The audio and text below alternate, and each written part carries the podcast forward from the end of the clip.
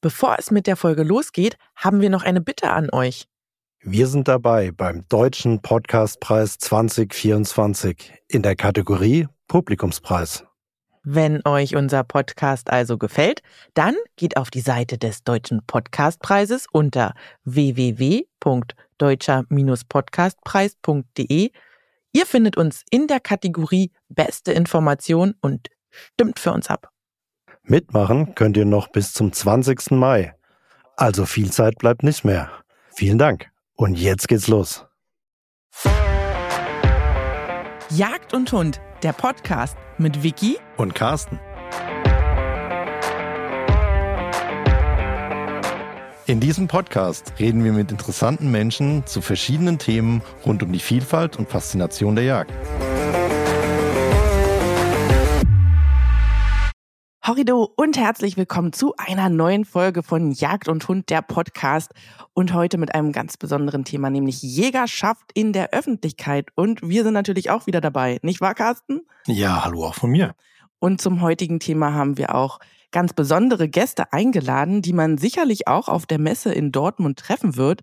Wir freuen uns heute ganz besonders, dass wir Nicole Heitzig begrüßen dürfen. Sie ist die erste Frau an der Spitze eines Landesjagdverbandes. Sie ist seit 2021 die Präsidentin des Landesjagdverbandes Nordrhein-Westfalen. Sie ist Volljuristin, um genau zu sein, Richterin am Amtsgericht Paderborn und seit 2008 ist sie leidenschaftliche Jägerin. Hallo Nicole, schön, dass du da bist. Ja, hallo Vicky, hallo Carsten. Als zweiten Gast haben wir dabei den Tim Hünemeyer. Man kennt ihn als einen der Brüder von Hunting Room. Seit 2009 ist er passionierter Jäger. Außerdem ist er geschäftsführender Gesellschafter und Gründer von Hunt on Demand. Hi Tim. Hallo Carsten, hallo Vicky und hallo Nicole. Wir möchten euch natürlich nochmal genauer kennenlernen und auch unseren Hörerinnen und Hörern die Chance geben, euch kennenzulernen. Und deshalb beginnen wir heute mit Ladies First. Nicole, wie bist du eigentlich zum Thema Jagd gekommen?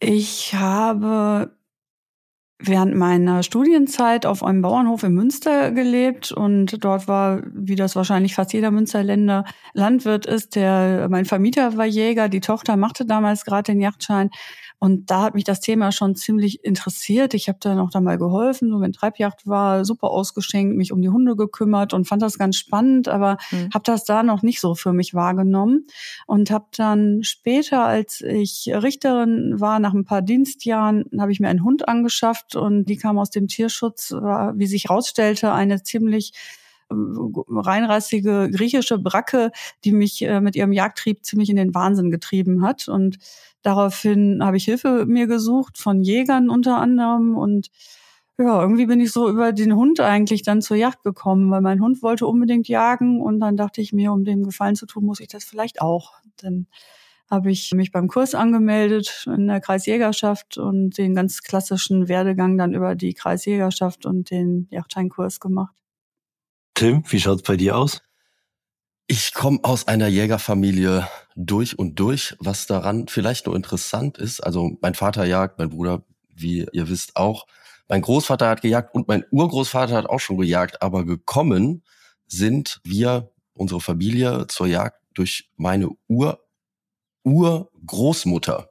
Die war die erste mit unserem Nachnamen, die gejagt hat. Ja, und so jagen wir heute noch. Was ja auch eine spannende Frage ist, was ist denn eure Lieblingswildart, die ihr bejagt? Nicole. Boah, das ist echt schwer zu beantworten. Ich finde eigentlich alles ziemlich spannend, aber ich glaube, so am meisten Gänsehaut oder auch Aufregung hat man bei, bei der Hirschjagd aus meiner Sicht. Also wenn es wirklich in der Brunft sind wir fast immer in Ungarn, weil wir da ein Häuschen haben und so zur Hirschbrunft in Ungarn finde ich immer wieder besonders spannend, weil man, weil es so selten ist, dass man die Tiere vorher hört. Und bei der Brunft ist es ja so, dass man vorher schon irgendwie was hört, bevor man überhaupt was sieht. Und das finde ich äußerst spannend. Ja. Nicole, da bin ich absolut auf deiner Seite. Es geht nichts über die Rotwildbrunft. Also ja. das ist ja schön so im Jagdjahr. Also man fängt ja, man hört ja danach den Drückjagden auf und dann ist man ja auch erstmal so ein bisschen fertig. Und dann dauert das so eine Zeit und dann geht das ja so im März, spätestens im April los, dass man dann doch wieder richtig Lust hat auf Bockjagd. Damit fängt's ja dann immer an. Äh, dann hat man irgendwann die Schnauze voll erstmal wieder von den Böcken. Dann geht's im August so ein bisschen auf Rotwild. Dann geht aber die Blattzeit wieder los. Dann hat man wieder richtig Lust auf Bockjagd. Und dann irgendwann, ja, dann kommt unsere Lieblingszeit, die Hirschbrunft. Und ich weiß genau den Moment, den du eben beschrieben hast. Man sitzt da oder steht irgendwo am Waldesrand und hört den Hirsch immer näher kommen und weiß, gleich ist es soweit und dann kommt das erste Stück Kabel draus, das zweite, das dritte, das vierte und irgendwann der Hirsch hinterher. Und das ist dann schon doch immer Nervenkitzel. Ja, absolut. Genauso, absolut. Es ist, äh, ich finde auch so, wenn man das erste Mal rumfährt und der Geruch alleine, also wenn ich das erste ja. Mal im, im der Rumpf wie der Hirsch rieche irgendwo und dann sieht man so die ersten Zeichen, dass welche da sind und dann ja, wenn man den ersten Rufen hört, ich kriege wirklich immer Gänsehaut. Ich kann, da kann man irgendwie nicht gegen an. Es gibt für mich nichts Faszinierenderes eigentlich. Bin ich auch total bei euch. Krieg auch immer Pipi in den Augen, wenn das, wenn Rotwild-Brunftzeit losgeht, auch in Brandenburg bei uns. Genau, und wir haben, stellen ja immer drei Fragen, um auch in das Thema so ein bisschen einzuleiten. Und unsere letzte Frage, um euch nochmal ein bisschen genauer kennenzulernen, ist, wie viel Zeit verbringst du eigentlich am Tag mit jagdlichem Social Media Content? Nicole. Boah, das habe ich noch nie mir so ausgerechnet. Denke schon relativ viel. Also ich bin ja so etwas ältere Generation. Ich bin auch so der Facebook-Typ. Ich habe es noch nicht so mit Instagram oder TikTok oder ähnlichem, aber äh, in meiner Timeline ist, glaube ich, hauptsächlich sind das so jachtliche Themen. Ansonsten eigentlich weniger. War die Frage eher darauf bezogen, wie, wie lang man Content erstellt oder wie lang man Content konsumiert? Das ist bei dir wahrscheinlich dann 50-50 oder ist das bei dir, ist das unausgewogen, Tim? Bist du eher der Creator und weniger Konsument? Ach, mal so, mal so. Aber ich glaube, wenn man die Passion Jagd hat, dann kann man da auch selten von genug bekommen. Also ich schaue mir da schon viel an. Man ist ja dann auch irgendwann in so einer Bubble drin, ne? Allerdings. Glaube, ja, das Problem ist, wenn man hinterher feststellt, dass man vier Stunden nur rumgesurft hat und eigentlich tausend andere Sachen hätte machen sollen, müssen, äh, können. hat man aber irgendwie so von auf dem auf den und dem und hier noch was geguckt und dann noch weiter geguckt und irgendwann guckt man auf die Uhr und denkt so, uh, ups. Ne? Jetzt ist unser Thema heute ja Jägerschaft in der Öffentlichkeit. Wie würdet ihr das denn sehen? Stellt sich die Jägerschaft eurer Meinung nach denn derzeit optimal in der Öffentlichkeit dar? Nicole.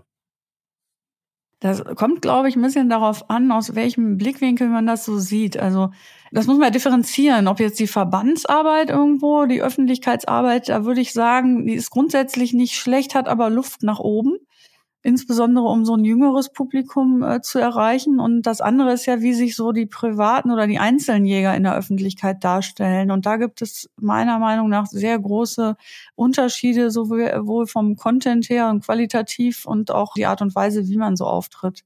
Ja, auf alle Fälle. Und, und dazu kommt natürlich noch das ganz normale Auftreten in der Öffentlichkeit. Also jetzt mal ganz abgesehen von Social Media oder online Kontakten, sondern wie man sich einfach im Revier oder wenn man irgendwo auch nur eine Tankstelle fährt nach der Yacht, wie man sich dann so präsentiert, wenn man angesprochen wird oder als Jäger irgendwie identifiziert wird, wie man sich dann präsentiert. Hm. Ich glaube, das ist ein super wichtiger Punkt, weil mittlerweile ist im Grunde ja jeder auch in der Lage, Öffentlichkeitsarbeit irgendwie zu machen. Also wie Nicole, wie du eben auch sagst, grundsätzlich, wie präsentieren sich denn die 400.000 Jäger in Deutschland in ihrem privaten Umfeld? Hm. Ja, wie benehmen die sich? Genau. Wie jagen die? Wie kommunizieren die das bei vielleicht Nachbarn, Bekannten, äh, Landwirten und so weiter? Da kann man, glaube ich, schon extrem viel machen. Aber ansonsten ist ja mittlerweile auch jeder, Nicole, du bist eher bei Facebook unterwegs, viele bei Instagram, die ganz jungen super viel bei TikTok. Und da kann ja jeder so viel Gutes tun, aber auch so viel falsch machen.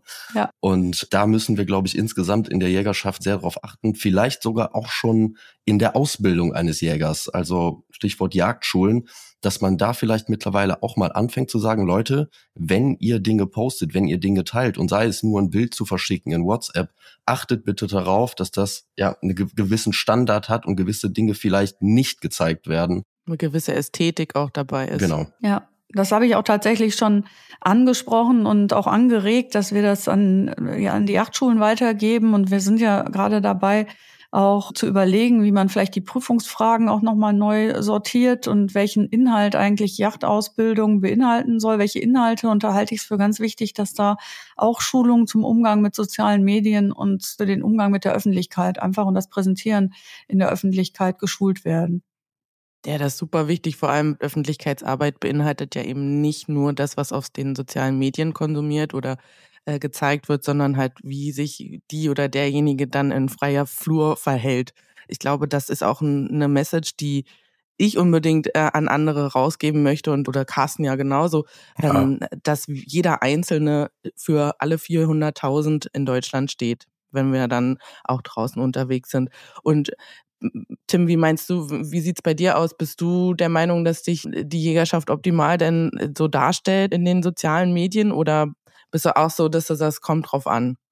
Ja, es gibt solche und solche. Das ist eben so. Es gibt Jäger, die nehmen die Jagd auch auf Social Media sehr, sehr ernst und verstehen da keinen Spaß. Hm. Es gibt einige, die nehmen das total mit Humor und machen auch super viel Spaß auf der Jagd. Damit meine ich jetzt nicht, dass man es witzig findet, ein Tier zu töten. Also da habe ich jetzt noch keinen kennengelernt. Aber einfach, dass man diese ganze, diesen Gesellschaftsfaktor und so weiter auch mitnimmt und einfach auch lustig dabei sein kann, bin ich auch ein Typ für. Also ich finde, Jagen kann und darf und soll auch Spaß machen. Es ist eine Leidenschaft. Aber es ist natürlich eine Gratwanderung, wenn man als Jäger dann auf Social Media vielleicht, ja, einen Schuss macht, der dann nach hinten losgeht, weil man besonders witzig sein will oder besonders provokant oder interessant da muss man dann schon aufpassen, weil es einfach doch ein sensibles Thema ist. Ich finde aber, dass die Jägerschaft sich in den letzten Jahren da im Gesamten gesehen schon gebessert hat. Und auch, glaube ich, viele verstanden haben, was es für Auswirkungen haben kann, wenn man was postet, wo man nicht vernünftig drüber nachgedacht hat. Also ich glaube, man muss einfach grundsätzlich sagen, dass die Menschen mittlerweile besser lernen, mit Social Media umzugehen und die Konsequenzen von Social Media auch mittlerweile besser abschätzen können, und deswegen grundsätzlich ein bisschen vorsichtiger sind mit dem, was sie posten und teilen. Hm, ich meine auch, dass das zum Teil oder dass schon so oft einen Shitstorm gegeben hat, weil jemand vielleicht ein Erlegerbild mhm. gepostet hat oder ein totes Tier oder ähnliches, dass viele doch auch inzwischen etwas sensibilisiert sind, was das manchmal für Auswirkungen so haben kann.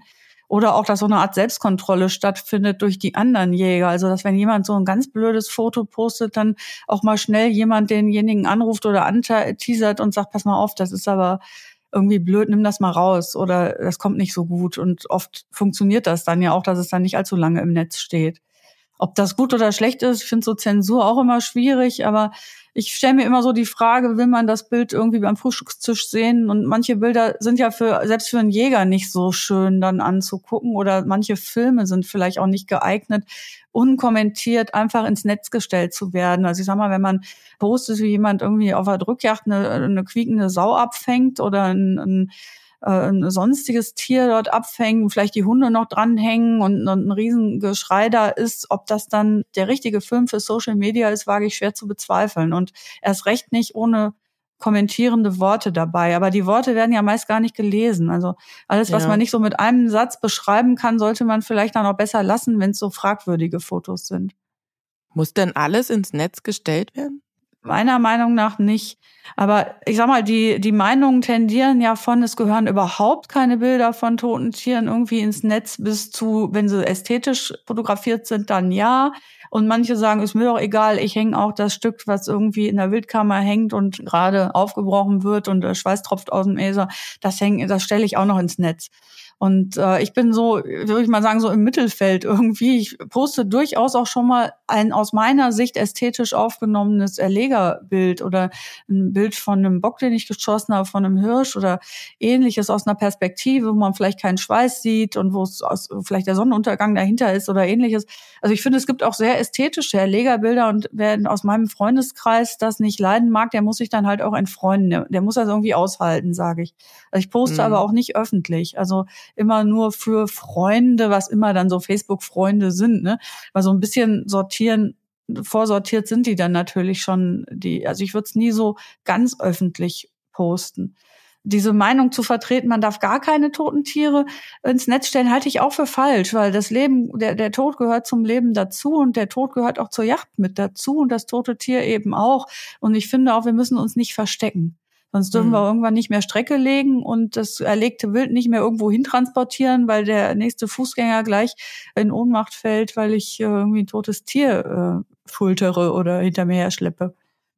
Ich glaube, da muss man auch mal so ein bisschen zurückschauen und überlegen, wo kommt das denn überhaupt her, dass der Mensch oder der Jäger ein Bild von seiner Beute machen will. Also das ist ja jetzt keine Erfindung von Social Media. Vor tausenden von Jahren wurden da Höhlenmalereien gemacht darüber, dann gab es Gemälde darüber, dann gab es Fotos darüber und jetzt gibt es eben Social-Media-Posts oder Stories darüber. Also dieses Bedürfnis scheint ja sehr tief in den Menschen verankert zu sein, anderen auch darzustellen, was man geleistet hat. Und es ist ja nun mal auch eine Leistung, mal mehr, mal weniger, ein Tier zu erlegen. Man muss in jedem Fall eine Ausbildung dafür machen, man muss viel Zeit dafür investieren und man ist ja auch stolz und freut sich, wenn das gut geklappt hat. Und ich wüsste jetzt selber auch nicht, wie ich das anders darstellen sollte, Freunden oder Bekannten, als eben mit so einem Bild. Ob der Hirsch jetzt zehn Kilo auf dem Kopf hat oder ob das jetzt eine Sau ist, ist da, glaube ich, unerheblich. Aber es ist ja auch einfach schlichtweg eine Erinnerung, die festgehalten wird. Und das haben die Menschen eben seit Jahrtausenden schon gemacht. Von daher, glaube ich, kriegt man das ja auch gar nicht raus, selbst wenn man es wollen würde. Und da muss man auch immer überlegen, wenn man diese Diskussion eben führt, würde das überhaupt funktionieren? Und in diesem Fall ist es ja ganz klar, nein, es funktioniert nicht. Also natürlich kann Instagram oder Facebook im Algorithmus da irgendwie festlegen, dass Dinge so nicht gezeigt werden dürfen oder nicht hochgeladen werden können oder gesperrt werden. Aber ähm, solange die das nicht tun, ist das eigentlich ja gar nicht zu verändern. Hm. Glaubt ihr, dass wenn wir als Jäger irgendwelche Fotos posten, wir uns immer vorher fragen müssen, okay, wie könnte das jetzt ein Nichtjäger sehen und was könnte das für Folgen für die Jägerschaft im Zweifelsfall haben? Oder sagt ihr, okay, wir sind halt nun mal Jäger und wenn ich will, so nicht hinschauen? Ich frage mich das schon oft. So ganz unbedarft, wie ich das vielleicht auch noch früher gemacht habe, ist es dann auch nicht mehr. Also ich muss schon gestehen, dass, dass vielleicht auch bei mir das mit der Wahl dazu Präsidentin des Landesjagdverbands äh, ein bisschen was damit gemacht hat, dass ich schon manchmal länger überlege, was ich poste und wie ich poste oder was ich kommentiere oder besser auch einfach mal bleiben lasse, weil man dann schon ein bisschen mehr vielleicht beobachtet wird. Aber ganz grundsätzlich stelle ich mir wirklich diese inzwischen diese Frühstücksfrage: äh, Kann ich das Bild so verkraften und würde meine nicht jagenden Eltern das auch noch gefallen oder würden die sagen, um Gottes Willen, was ist das denn? So, und danach entscheide ich schon, ob ich was poste oder ob ich es vielleicht nur privat per WhatsApp jemandem schicke, wenn es einfach interessante, weiß nicht, eine interessante Veränderung oder irgendwas, ein Bild ist, was jetzt nicht so öffentlichkeitstauglich ist. Ich finde es interessant, dass du gerade gesagt hast, Nicole, als du dann Präsidentin wurdest, hat sich das noch mal ein bisschen geändert mhm. bei dir von der Wahrnehmung oder Einstellung her. Ich glaube, man wird ja einfach vorsichtiger. Ja. Und das ist wirklich die Frage auch medial betrachtet es fragt sich halt, wer postet was. Ja. Vor einiger Zeit hat ein ehemaliger Fußballspieler, Hinteregger heißt ja. er, glaube ich, der ist auch Jäger, ja. Der hat ja eben dieses Bild gepostet, wo er einfach nur einen Rehbock geschossen hat und da war das Geheule groß, es war in der Bildzeitung und so weiter und Ich so fand fort, das völlig in Ordnung übrigens. Ja, das, das war ein super Ich fand das völlig in Ordnung. Aber es ist eben ein ehemaliger Fußballspieler, auch mhm. recht prominent. Absolut. Und so weiter und so fort. Ich meine, es gibt so viele prominente Jäger, egal ob es einer von Rammstein ist oder Ralf Schumacher oder wer auch immer, ich will sie gar nicht alle aufzählen. Es gibt so viele, mhm. die es trotzdem verschweigen, weil sie es gar nicht wollen, dass das in der Jägerschaft irgendwie. Das finde ja. ich aber eigentlich auch völlig stimmt. bescheuert, wenn sich Jäger nicht mehr outen, dass sie Jäger sind. Wenn outen in Anführungszeichen. Wenn auch, insbesondere auch Politiker nicht mehr dazu stehen. Früher war es ja gang und gäbe, da war, glaube ich, fast jedes ja. Mitglied im Bundestag war auch Jäger oder jeder zweite. Und heute, selbst die, die es sind, gehen in der Regel nicht mehr so offensiv damit um. Und viele Leute in Führungspositionen auch nicht in größeren Unternehmen. Und ich finde das eigentlich schade, weil ich, äh, ich glaube tatsächlich, wir sind viel mehr und auch viel mehr äh, angesehene Persönlichkeiten, die jagen, die aber vielleicht dann aus, aus diesen Gründen, also keinen Shitstorm wollen, weil sie das so lieber privat halten wollen, das nicht öffentlich machen. Das halte ich für falsch dass man äh, das versteckt, dass man Jäger ist. Und das mache ich auch nicht im Alltag. Also ich renne jetzt nicht ständig in, in grünen Klamotten rum. Also das finde ich auch übertrieben, wenn man immer nur so nach außen trägt, dass man diesem, dieser Passion nachgeht. Aber irgendwas an mir ist eigentlich immer dran, sei es vom Schmuck her oder ein, ein Grande-Ring oder weiß ich nicht, oder dass ich mit der grünen Jacke auch einkaufen gehe oder wenn ich von der Yacht komme, mich jetzt nicht unbedingt umziehe, bevor ich einkaufen gehe, sondern ganz normal auch damit durch die Stadt laufe, schon mal, wenn es einfach gerade notwendig ist, dass ich noch ein Brot hole oder mhm. was. Also ich verstecke das nicht. Aber äh, immer mehr Leute verstecken das scheinbar, dass sie jagen gehen. Ja, und ich habe auch ein bisschen das Gefühl, das ist die fehlende Lobby, die gerade wenn es um die Öffentlichkeit geht, die du gerade ansprichst. Also Leute, die das verstecken und das nicht öffentlich preisgeben, weil wir haben ja nun leider relativ viele Negativschlagzeilen auch in letzter Zeit gehabt, mehr als Positivschlagzeilen, was ich total schade finde, weil ich auch das Gefühl habe, wir werden von den Leuten, die es eigentlich könnten, gar nicht optimal unterstützt. Es ist halt absolut heuchlerisch, ne? Also ich finde es ja. auch absolut falsch, wenn Leute nicht dazu stehen. Also meiner Meinung nach, wenn du nicht dazu stehen kannst, auch nicht in der Öffentlichkeit, dann gib bitte deinen Jagdschein ab, dann bist du die falsche so. Person, weil dann kannst du keine Verantwortung übernehmen. Aber das ist ja im Grunde genau die Wunde, mit der wir zu kämpfen haben, mhm. nämlich dass es einfach nicht on vogue ist für weite Teile der Gesellschaft, dass man jagen geht. Und das ist ja das Problem, wo wir wo die, wo die Verbände, wo, wo alle, wie eben schon gesagt, alle Jäger daran arbeiten müssen, dass eben dieses Image sich ändert, dass es niemandem mehr peinlich, unangenehm oder wie auch immer sein muss, zu sagen, dass er Jäger ist, sondern dass es schon fast eher ein Prädikat ist, weil es ist ja eine Ausbildung, es ist ja eine Leistung, wir sind ja Naturschützer, wir wissen ja was und das müssen wir ins richtige Licht wieder rücken, aber das wird eine unglaublich schwere und langwierige Aufgabe, wenn wir es überhaupt schaffen sollten. Aber Nicole, wie ist es denn bei dir? Du bist ja auch in einem Genre unterwegs, wo man jetzt nicht vielleicht unbedingt viele Jägerinnen und Jäger trifft. Gibst du das Preis, dass du Jägerin bist? Also ich habe damit nie hinterm Berg gehalten. Sie haben viele mitbekommen, auch von meinen Kollegen sowieso, da weiß es jeder. Also wenn bei uns irgendwie, ich sag mal, so ein Wildtierunfall passiert, dann rufen sie alle nach mir. Also ja, ich habe schon Fledermäuse aus Büros äh, evakuiert und Tauben gerettet, was weiß ich. Äh, schreien sie immer. Äh, oder der Kollegin mal, die mich dann angerufen hat, weil so ein Marder im Garten hatte, der ihre Laufenten frisst, was er, was er damit machen soll und ähnlich. Also ich sag mal so, die Ansprechpartnerin für Wildtiere bin ich. Und auch wenn irgendwo mal ein, bei anderen Kollegen ein Fall aufläuft, der irgendwas mit Jagdwilderei oder ähnlichem zu tun hat, dann fragen die in der Regel schon auch, sprechen die mich an. Also wissen ja, dass ich da in dem Thema unterwegs bin. Viele Anwälte haben das auch mitbekommen. Also ich habe da jetzt nie mit hinterm Berg gehalten. Und wie gesagt, auch da gehe ich ja schon mal mit der mit der grünen Jacke hin oder entsprechend habe meinen Dackel schon mal dabei oder ähnliches. Also ich habe das noch nie versteckt, dass ich Jägerin bin. Im Zweifel erwähne ich das auch immer. Aber ich denke ja auch, dass wir sowieso als Jägerschaft auch mehr einfach in die konstruktive Diskussion müssen. Also wenn ich mir zum Beispiel viele Fernsehberichte anschaue, die sind halt offensichtlich, war da kein Jäger dran beteiligt. Das ist so, ja. Man kann sich ja durchaus drüber streiten über die Jagd, ist ja legitim. Aber irgendwie müssten wir es ja schaffen, dass wir da zumindest mal als die Betroffenen und die, die sich je nachdem ihr Leben lang mit Jagd befasst haben, da zumindest auch eine Stimme haben in diesen Berichten. Also ich halte es für ganz wichtig, dass wir eine Image-Kampagne starten und ich hoffe, dass uns das auch gelingt. Also insbesondere auch jetzt im äh, Deutschen Jagdverband, wo ich ja auch im Präsidium mittlerweile bin, müssen wir das unbedingt nicht nur anstoßen, sondern auch umsetzen, dass wir eine breit gefächerte Image-Kampagne starten, eben die auf die nicht jagende Bevölkerung abzielt.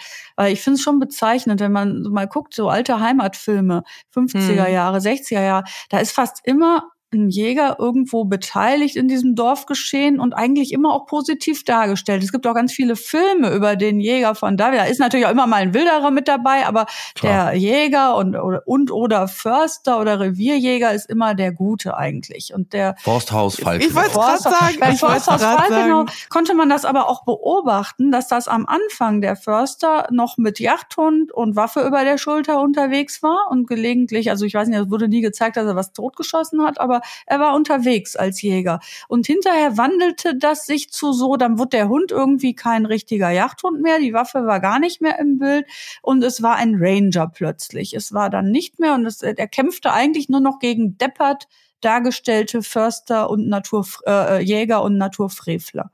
Ja.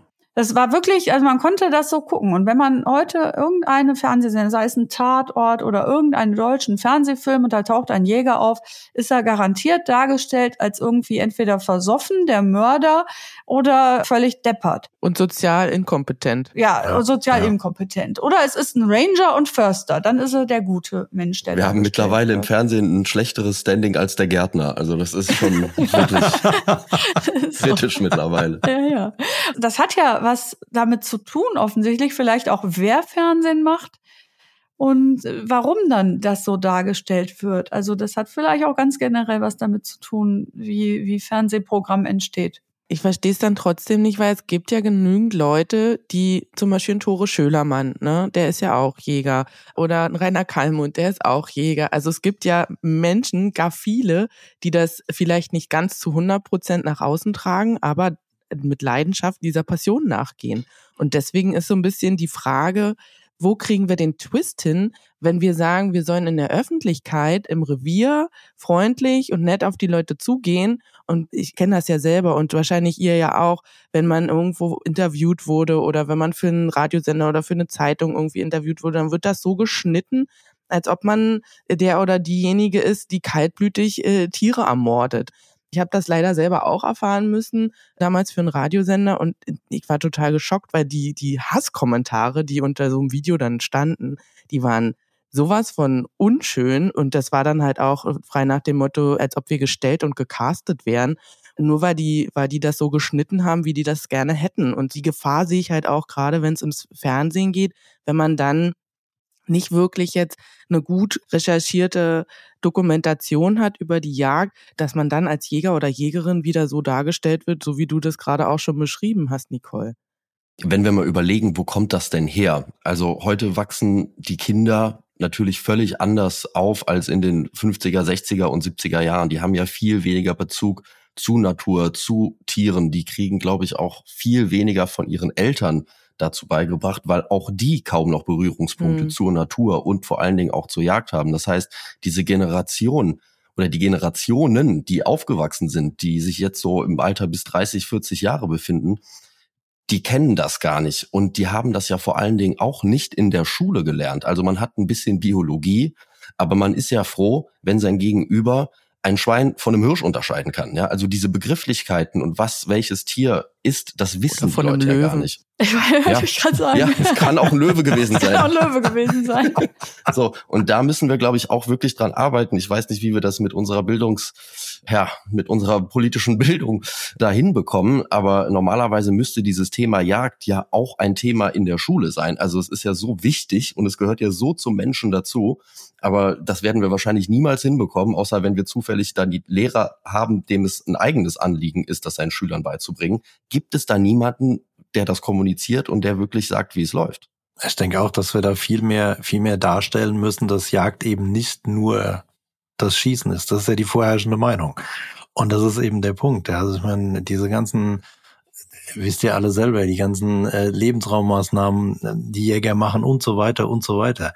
Da müssen wir einfach besser werden, meiner Meinung nach. Und zwar alle zusammen. Ich glaube, wir dürfen nicht unterschätzen, also den Wert wirklich der äh, Kampagne oder auch der Lerne- und Naturinitiative, ja. die ja von den Jagdverbänden nicht nur ja. gestartet wurde, sondern schon viele Jahre läuft. Und wir bilden dort ja bis in die Hegeringe, Kreisgruppen hinein immer wieder jedes Jahr viele Lerne- und Naturzertifizierte ja, Mitglieder aus, die dann in die rollenden Waldschulen besetzen, in die Schulen gehen, in die Kindergärten und die sind auch wirklich ausgebucht. Also ich war ja lange Jahre Kreisvorsitzende bei uns und wir hatten drei rollende Waldschulen im Hochsauerlandkreis, die wirklich schwierig zu bekommen waren, weil die rund ums Jahr eigentlich ausgebucht sind. Die sind jede Woche irgendwo im Kindergarten, in der Schule, auf Volksfesten stehen die meist dann noch mit einem Würstchenstand dabei und bauen Nistkästen und erklären eben Kindern den, den Wald und Flora und Fauna und die ganzen Zusammenhänge. Jetzt nicht unbedingt um Yacht, aber darum einfach äh, Natur und ähm, Verständnis auch für unsere Wildtiere und unsere Natur so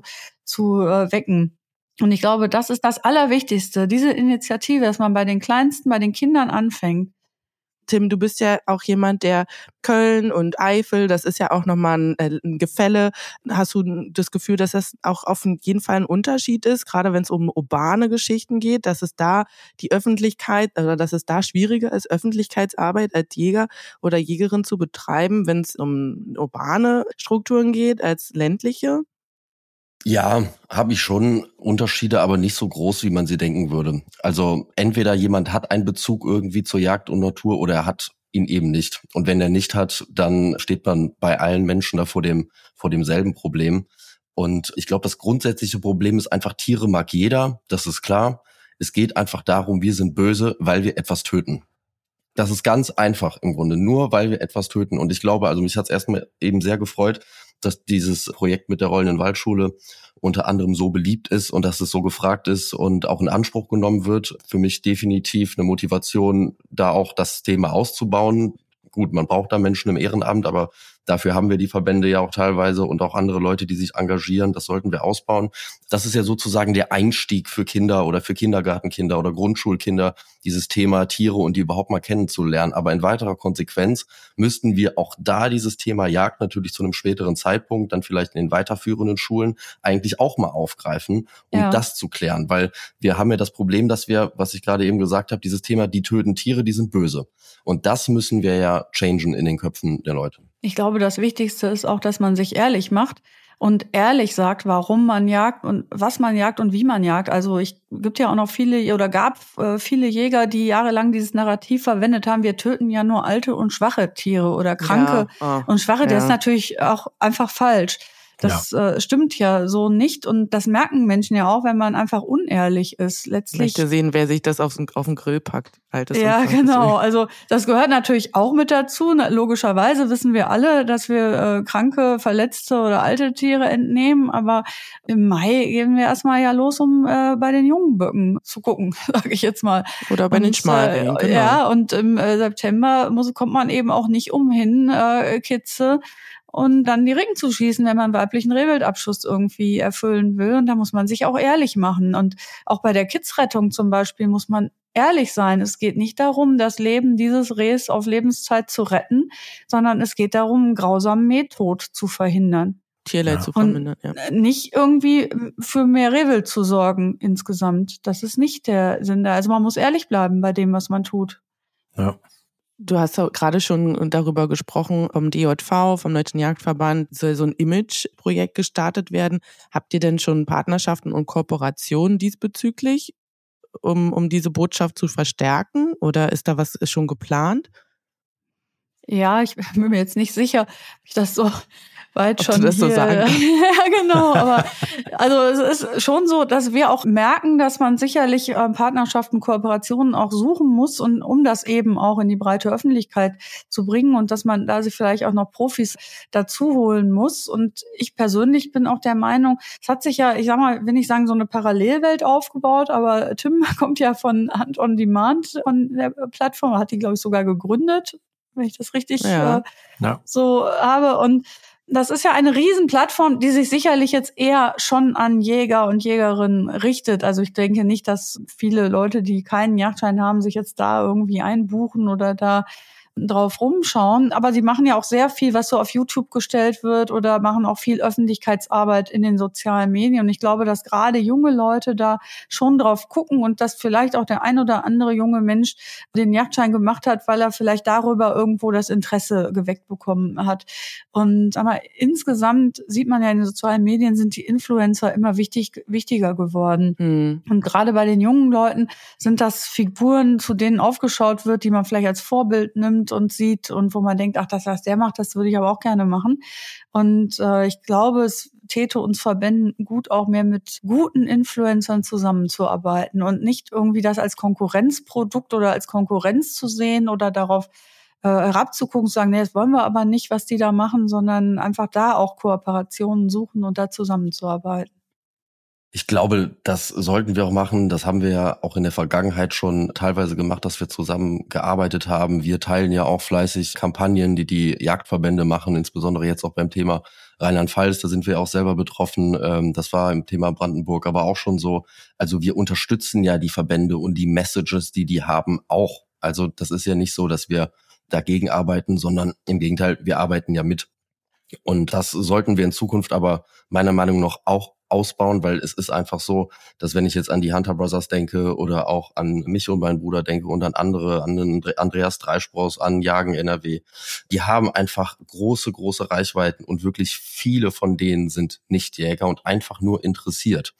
Und die folgen uns oder diesen Charakteren eben, weil sie die sympathisch finden. Und das kennt man von sich selber, wenn man mit jemandem sympathisiert, dann glaubt man ihm natürlich eher und folgt ihm auch eher und folgt auch im Zweifel seiner Meinung und hört auch mal zu. Und Jagd ist eben ein erklärungsbedürftiges Thema und deswegen sind eigentlich Influencer dafür absolut prädestiniert, auch mit den Verbänden zusammen für die Jagd zusammen einzustehen und insbesondere den die noch nicht Jäger sind, eben zu erklären, was Jagd eigentlich ist. Ja, und es sind eben auch glaubhafte Darsteller, in Anführungsstrichen ja. Darsteller, weil sie ja die Passion leben und technisch auch sehr gut umgesetzt dann in, äh, in Bilder und Worte verpacken können. Und wenn man dann die Filme so sieht, also die, die, die ich so kenne, die sind eben auch qualitativ wirklich informativ und auch hochwertig gemacht und gut gemacht. Und das ist, glaube ich, ein Anspruch, den wir einfach haben müssen, solche Mitteilungen zu machen und vielleicht auch mal aus der Perspektive dann der Leute, die wir ansprechen wollen, Öffentlichkeitsarbeit zu machen. Und das ist vielleicht so ein bisschen das Problem bei den Verbänden, dass doch viele Ältere da in Funktionen sitzen und vielleicht gar nicht in den wie ich das schon sagte, ich bin so nicht bei Instagram, TikTok oder so. Das sind so Medien, die sind mir ein bisschen äh, Fremd. ja verschlossen und deswegen braucht man, denke ich, die Expertise der jüngeren Leute, die schon Öffentlichkeitsarbeit eigentlich betreiben für für unser Thema Yacht. Aber glaubt ihr, dass das ein generelles Problem ist in der Jägerschaft, dass gerade, sagen wir mal, altgediente Jäger teilweise, bei weitem nicht alle, aber teilweise viele Sachen einfach auch blocken? Ach, blocken würde ich das nicht nennen. Also ich, ich glaube einfach, dass so fürs Ehrenamt es sehr schwierig ist, junge Leute zu begeistern und zu motivieren, da mitzumachen, weil, weil es einfach auch sehr aufwendig ist und vielleicht dann die Zeit fehlt oder so in der Zeit der Familiengründung und Kinder. Äh, Oder Job, wenn man einen Job hat. Was weiß ich, äh, einfach die Zeit dafür Klar. gar nicht da ist und vielleicht deshalb auch viele Ältere das dann machen, die dann sagen so, jetzt habe ich die Zeit oder ich nehme mir jetzt die Zeit und mache das und es ist natürlich sehr zeitaufwendig, wenn man dann für ein Thema so brennt und was macht. Und ich denke mal, die meisten Influencer haben es mittlerweile zum Beruf gemacht, für die Yacht einzustehen und, und diese Filme zu drehen oder Podcasts zu machen und ähnliches. Und das sind ja Medien, die, die den Älteren vielleicht gar nicht so, ähm, ja, so nahe sind. Also für mich ist das tatsächlich heute mein allererster Podcast, den ich machen darf.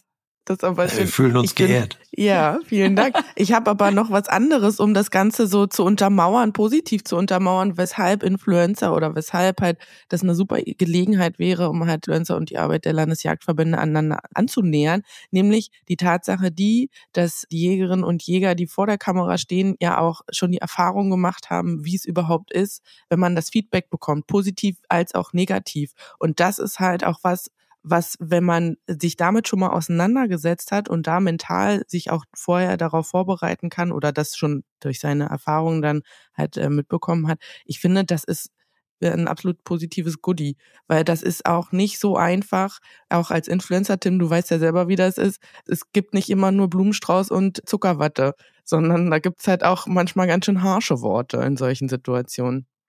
Absolut, das ist ja auch ein Lernprozess. Also vor der Kamera zu stehen, das kann man ja nicht von einem auf den anderen Tag. Da gibt es bestimmt Leute, die sind mehr talentiert als andere. Aber äh, wenn ich mir überlege, vor zehn Jahren die ersten Versuche, da Videos zu machen, ich war, obwohl ich alleine im Raum war und nur die Kamera auf mich gerichtet war, sowas von nervös und habe mhm. kein vernünftiges Wort gerade ausgebracht. Und wenn heute hier irgendwie ein Fernsehteam vor der Tür steht, denke ich mir, gut, ich weiß genau, was ich sagen will, ich weiß genau, wie ich es rüberbringe, weil eben die Erfahrung ist. Aber das ist im Grunde wie so eine äh, wie so eine Ausbildung, die, die man selber selbstständig durchlaufen hat und das eben gelernt hat. Und die Influencer, die jetzt heute noch da sind und auch die eben genannten, ich nenne sie jetzt nochmal die Hunter Brothers zum Beispiel, das sind ja keine Eintagsfliegen. Die machen das jetzt seit über zehn Jahren und sind absolute Profis in dem, was sie da tun. Die wissen genau, wie sie gut rüberkommen. Die sind sympathisch, sonst würden so viele Leute ihnen ja nicht folgen. Und von daher sollten wir diese Synergien, die da möglich sind, auch absolut ausnutzen. Und ich finde es wichtig, dass eben die, die Interviews geben, vor die Kamera treten oder ähnliches mal eine Medienschulung irgendwie mitgemacht haben. Also mhm. ganz schwierig ist natürlich, wenn dann jemandem so auf der Straße, sag ich mal, das Mikro unter die Nase gehalten wird, der vielleicht nie geschult wurde in dem, was so ein Journalist eigentlich aus ihm rauskitzeln will. Und dann kommen diese Dinge, dass man zusammengeschnitten wird oder ähnliches. Das hatte ja Vicky eben mal erwähnt, wie ihr das mal beim Radiointerview gegangen ist. Also ich bin mittlerweile auch so vorsichtig, dass ich, wenn irgendwas geschnitten wird, in der Regel sage, das hätte ich gerne vorher mal zur Freigabe ja. bekommen wenn, wenn irgendwo, wenn das nicht ein Live, also am besten sind eigentlich Live-Interviews, weil okay, da kann man zwar auch mal Unfug reden, aber was raus ist, ist halt raus und kann aber, kann aber auch nicht mehr geschnitten werden hinterher. Also ich war mal bei WDR im, in der Lokalzeit daheim und unterwegs in einem Live-Interview. Ich war vorher sehr aufgeregt, aber hinterher war es eigentlich super gelaufen und man konnte ja nichts rausschneiden, was ich gesagt habe. Und das ja. ist eigentlich besser, als wenn man ein Interview führt und hinterher denkt man sich, hä, das habe ich doch im ganz anderen Kontext gesagt oder der Satz, da kam noch ein Halbsatz hinterher und die nehmen dann nur die erste Hälfte, die ihnen irgendwie in Kram passt und dann hat man den Salat. Ja, genau. Ich glaube, man muss aber auch sehr darauf achten, mit wem man redet. Also ich habe mit den öffentlich-rechtlichen habe ich sehr, sehr gute Erfahrungen gemacht. Äh, mal einen TV-Beitrag für NTV gemacht vor kurzem oder letztes Jahr noch mit Arte. Das war super entspannt, super positiv. Die Leute wollten auch selber in ihrem äh, während des Drehs etwas lernen mhm. und das haben sie auch und die Beiträge sind auch super geworden, wohingegen die privaten Sender, ich sage jetzt mal so RTL die Richtung, aber auch wenn man in Richtung Print ja, das Medien ist halt sensationsgeil, geht, ne? Die, die, die Bildzeitung, also mhm. das würde ich mir dreimal überlegen, klar. bevor ich mit denen rede. Ja. Die leben halt von der Schlagzeile, ganz genau. klar. Ja. Aber da weißt du, die wollen einen Skandal und die werden so lange ja, mit genau. dir reden, bis sie die Aussage haben, die sie, die sie kriegen wollen. Ne? Genau. Und das ist natürlich schwierig. Absolut. Aber ich finde, das ist, ihr habt das gerade so schön noch gesagt, also wenn wir Leute in die Öffentlichkeit schicken, dann wäre es halt natürlich auch nicht nur, dass die Leute, die sowieso schon sich damit auseinandergesetzt haben, sondern dass man vielleicht auch von, so wie Nicole gerade gesagt hat, auch noch das Goodie dazu bekommt, dass man da medial unterstützt wird, zum Beispiel durch so ein Moderatorentraining oder halt äh, Öffentlichkeitstraining. Das wäre natürlich super und ich denke auch ein wichtiger Punkt in unserem Gefüge. Ja, also wir bieten sowas regelmäßig an. Echt? Ach super. Ja, also vom Landesjagdverband, aber auch vom DJV für Präsidiumsmitglieder, für Hegering und Kreisvorsitzende bieten wir regelmäßig so Medienschulungen an, wo dann wirklich ein Medienprofi auch so Interviewsituationen mal stellt, auch mal provokant wird und einfach Tipps gibt, wie man besser vielleicht vor der Kamera auch wirkt oder wo man vielleicht hellhörig werden muss und wie man Fragen am besten beantwortet, dass es eben nicht zusammengeschnitten werden kann. Ich finde es unheimlich interessant, was ihr heute mit uns so besprochen habt. Vielen, vielen herzlichen Dank. Gerade beim Thema Öffentlichkeit merkt man ja gerade, wir kommen gar nicht wirklich zu einem richtigen Punkt, weil es noch so viele Dinge gibt, die wir auch besprechen könnten. Aber ich finde es total wichtig, dass, äh, so wie ihr das auch gerade gesagt habt, die Hauptmessage ist, wir sollten alle gemeinsam an einem Strang ziehen und uns einfach auch gemeinsam aufstellen, um eine Jägerflanke zu bilden, sage ich jetzt einfach mal. Und vielleicht ergibt sich ja zukünftig auch wirklich was, was ja total schön wäre, gerade in Zusammenarbeit mit den Influencern und den Landesjagdverbänden, um auch dieses staubige Image vielleicht nur ein bisschen loszuwerden. Kassen, was meinst du? Absolut, also mit allem, was du gesagt hast. Und es ist einfach so, es ist wie bei vielen Dingen auf der Jagd ich glaube einfach, wir müssen viel mehr zusammen machen. Und ja. äh, dass einfach nicht mehr jeder in seinem eigenen Kosmos sich da nur bewegt, sondern wir können einfach zusammen viel, viel mehr erreichen und das sollten wir einfach nutzen. Wir bedanken uns ganz recht herzlich bei Nicole Heitzig und bei Tim Hünemeyer. Danke, dass ihr da wart und vielen Dank, dass ihr Teil von unserem tollen Podcast seid. Ja, sehr gerne. Hat viel Spaß gemacht. Danke. Absolut. Schöner Austausch und danke euch allen auch. In diesem Sinne sagen wir Horrido. Und allseits guten Anblick. Bis denn. Macht's Tschö. gut. Weidmannsheil. Weidmannsheil.